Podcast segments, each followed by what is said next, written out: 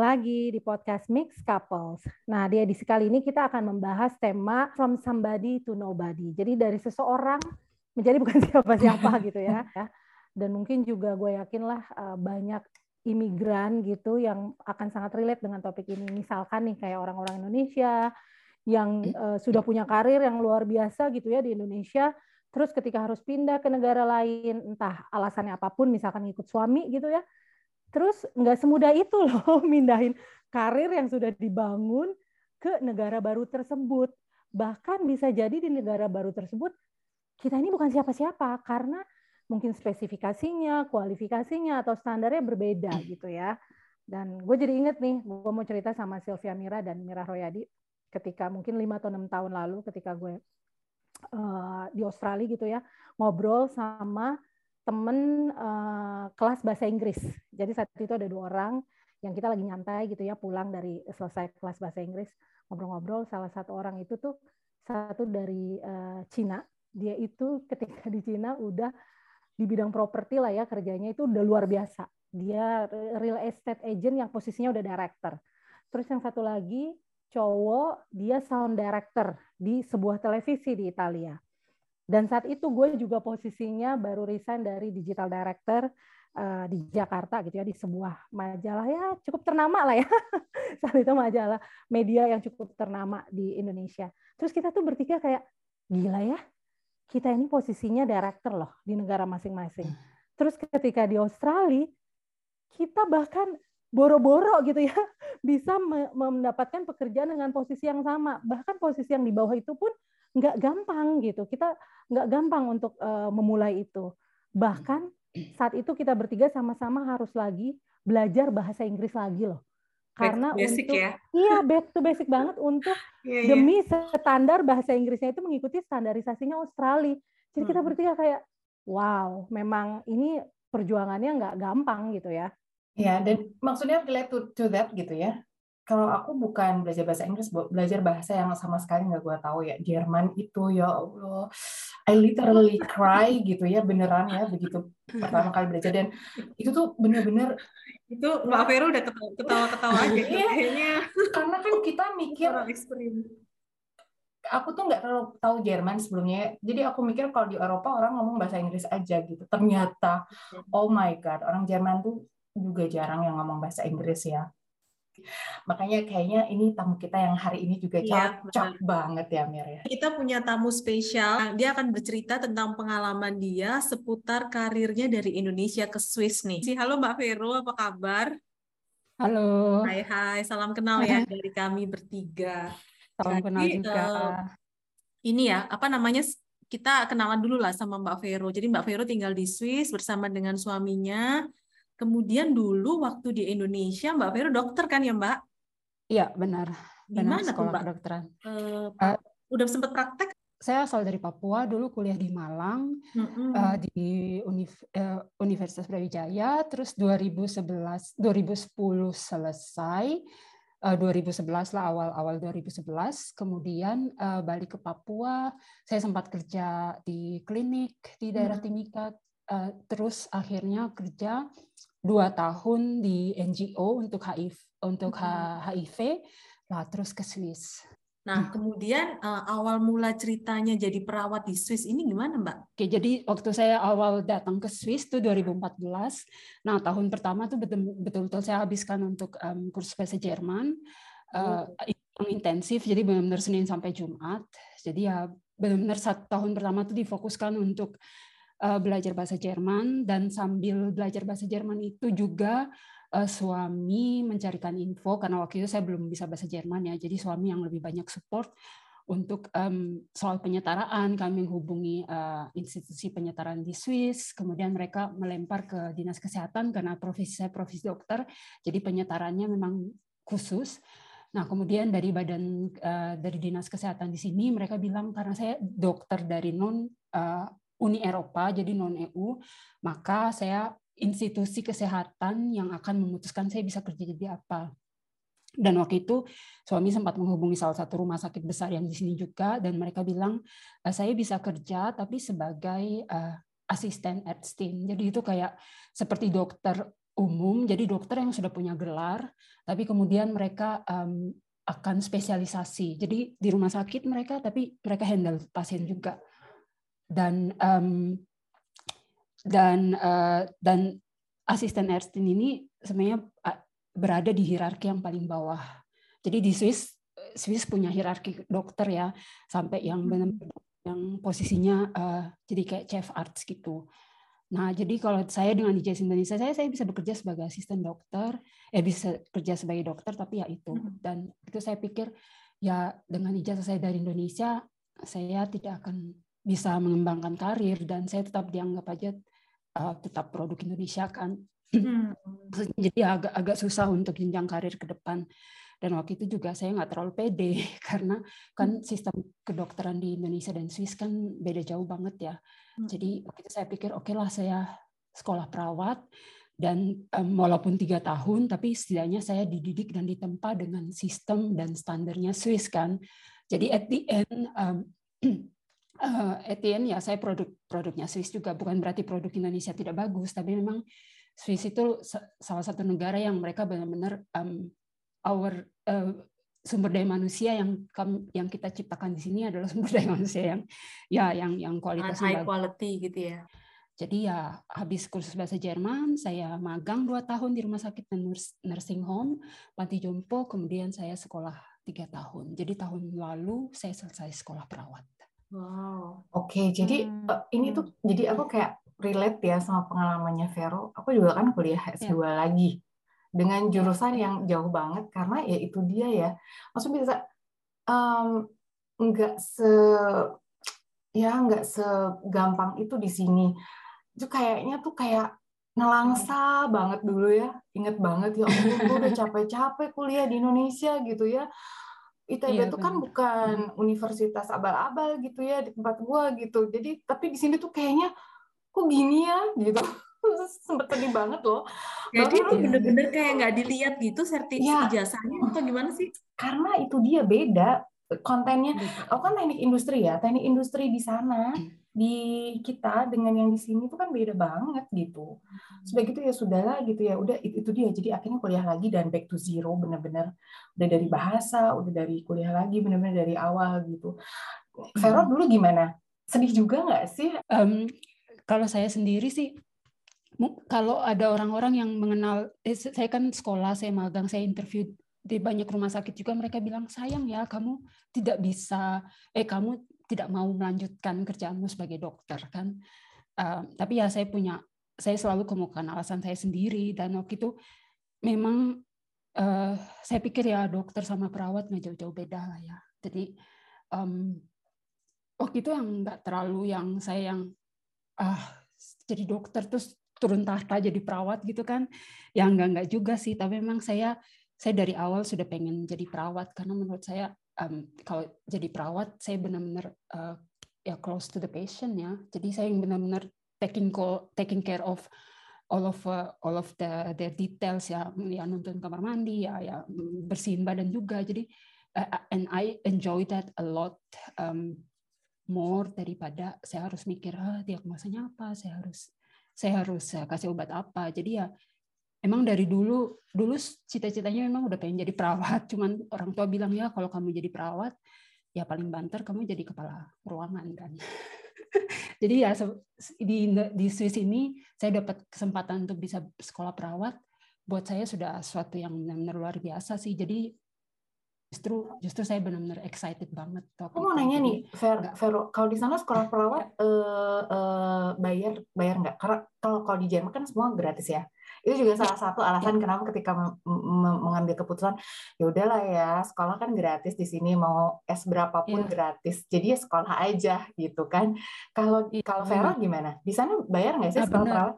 Benar waktu itu karena waktu kami cari informasi terus oh sekolahnya gratis karena sekolah sekolah bidang kesehatan itu dapat subsidi dari pemerintah hmm. dan saya dapat gaji tiap bulan kan saya pikir oke okay, I just have to learn kan jadi saya nggak susahin suami saya nggak saya nggak jadi beban buat siapa-siapa jadi benar-benar kami sekolahnya gratis tiga tahun dan kami digaji makanya waktu itu saya pikir oh oke okay, I'll do it hmm. jadi ya hmm ya enak.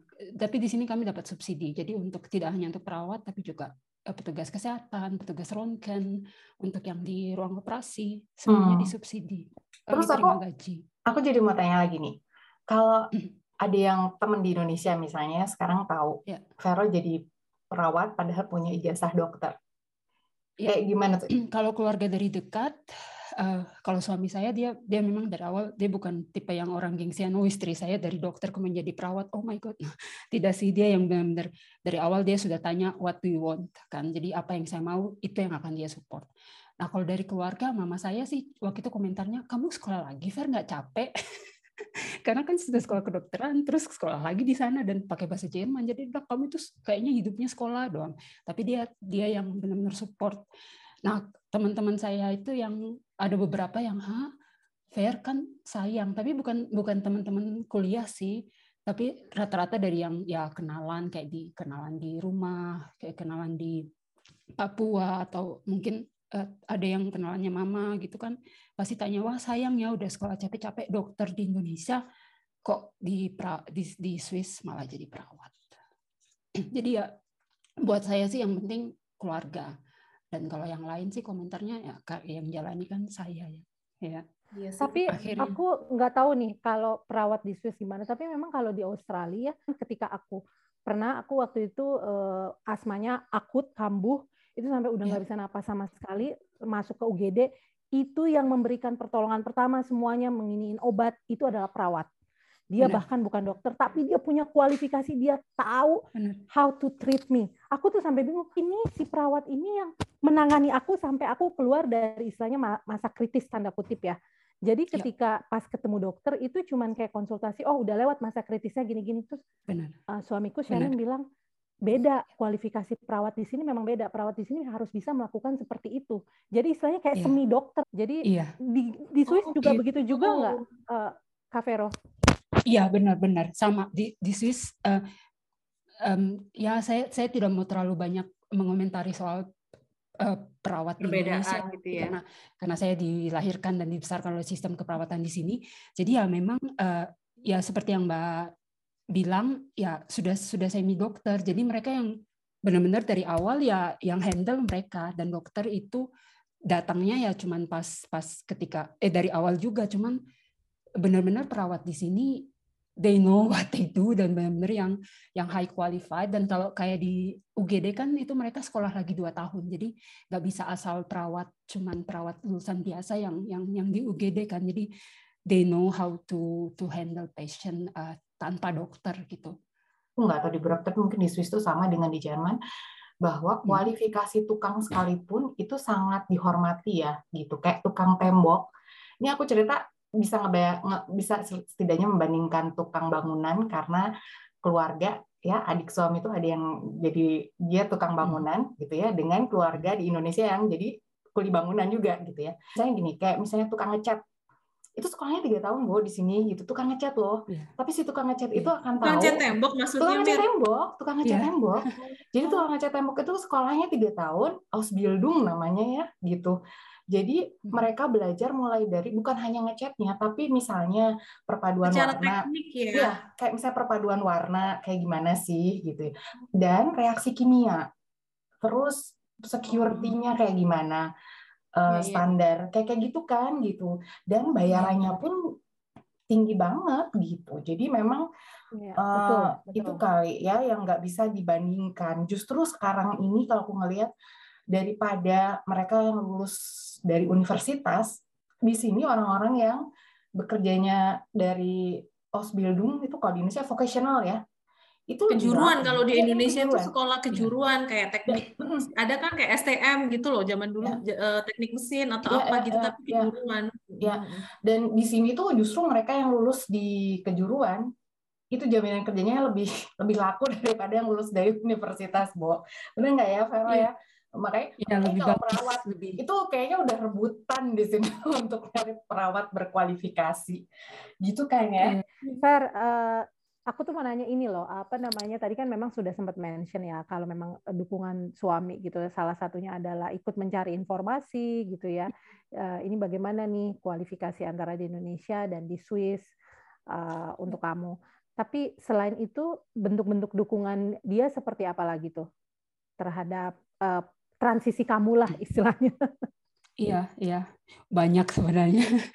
Jadi dia benar-benar yang uh, my my biggest and my uh, dan the best support system sih, karena ya karena ya keluarga di sini kan yang paling dekat ya cuma dia ya. Jadi dari awal bahkan dari sebelum sebelum saya ke Swiss untuk pertama kalinya untuk datang menikah itu dia sudah bu, sudah bookingin sekolah bahasa Jerman jadi jadi ya kita nggak kita nggak yang yang ngurusin oh ya kita ngundang berapa orang nih nikahnya nikahnya di mana? Tidak. Tapi dia yang benar-benar fokus oke okay, eh, saya sudah kurs um, bookingin kurs bahasa Jerman buat kamu Senin sampai Jumat dan itu benar-benar yang di sekolah bahasa yang bagus. Dan dari situ dia dia benar-benar assist saya kawali saya dari uh, habis habis sekolah bahasa Jerman terus saya nyari magang terus sampai dampingi untuk proses untuk daftar sekolah terus kan biasanya kalau di sini ada informasi veranstaltung itu ya.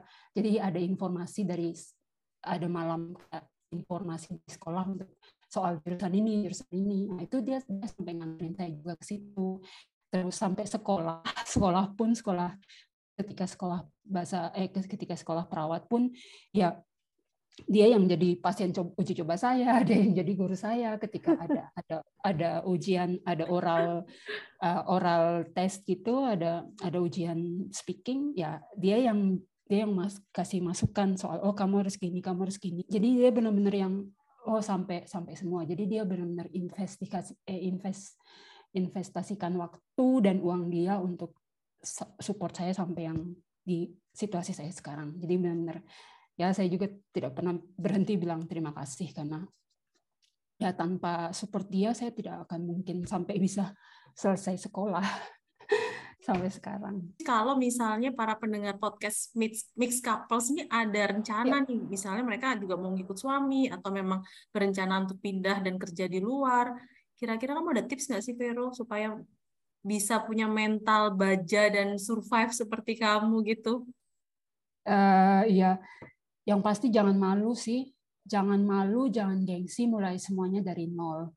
Itu pasti hmm. karena kita tetap walau sebesar apa sebesar apa pun um, maksudnya posisi kita jabatan kita pas di Indonesia pas kita ke luar negeri we are nobody kan. Jadi benar mental gengsi itu harus di dikesampingkan dan harus uh, berani untuk mulai dari nol. Apa pun itu dan yang penting uh, happy dengan apa yang dikerjakan. Dan kita sebenarnya kita tidak punya banyak pilihan kan di tanahnya orang. Dan untuk di tempat-tempat seperti Jerman atau di Swiss yang uh, bahasa itu benar-benar penting jadi ya pokoknya nomor satu sebelum kalau memang dari Indonesia sudah ada kesempatan untuk bisa bisa kursus bahasa ya kursuslah di sana. Karena kalau di sini pertama mahal kedua sudah waktunya juga sudah sudah susah kan untuk untuk atur. Apalagi kalau yang ya mereka punya rencana banyak banyak rencana lain. Jadi itu terus berpro, jangan uh, sabar untuk berproses. Karena saya juga sampai bisa jadi perawat itu saya butuh waktu enam tahun. Satu tahun sekolah bahasa dua tahun saya magang ke mana-mana, panti jompo, rumah sakit, dan tiga tahun sekolah. Jadi long yang bisa benar-benar yang investasi jangka panjang itu juga membutuhkan waktu, jadi harus sabar. Jadi sebenarnya kuncinya tiga hal. Satu, ya. harus menyingkirkan itu gengsi. Ya memang harus diakui kita ini bukan siapa-siapa di negara orang ya. Yang kedua hmm. tadi sabar dalam uh, berproses dan yang ketiga jangan mudah menyerah. Kalau memang nah, mau nah. gitu ya meniti karir di negeri orang ya jangan mudah menyerah, ikuti semua prosesnya, susah, nangis gitu ya kayak Mira Rohyadi iya. gitu sempat nangis-nangis, diikutin aja prosesnya. Iya, iya benar. Banget banget iya. banget. Kayaknya ini takeaway yang paling berharga buat kita hari ini ya mengenai uh, lika-liku supaya bertahan di negara orang ketika uh, kita menikah dengan pria asing dan ikut ke negaranya gitu ya. Nah, bagi kamu yang ingin ngobrol ngobrol-ngobrol sama kita di sini cerita atau juga ingin menyarankan cerita apa yang uh, enak diangkat gitu ya, silakan kirim email ke mixcouples.id at gmail.com atau bisa DM juga ke Instagram kita di at mixcouples.id. Uh, Terima kasih banyak semuanya untuk tamu kita, terutama Vero. Terima kasih banyak. Thank you ya, Vero. Semuanya.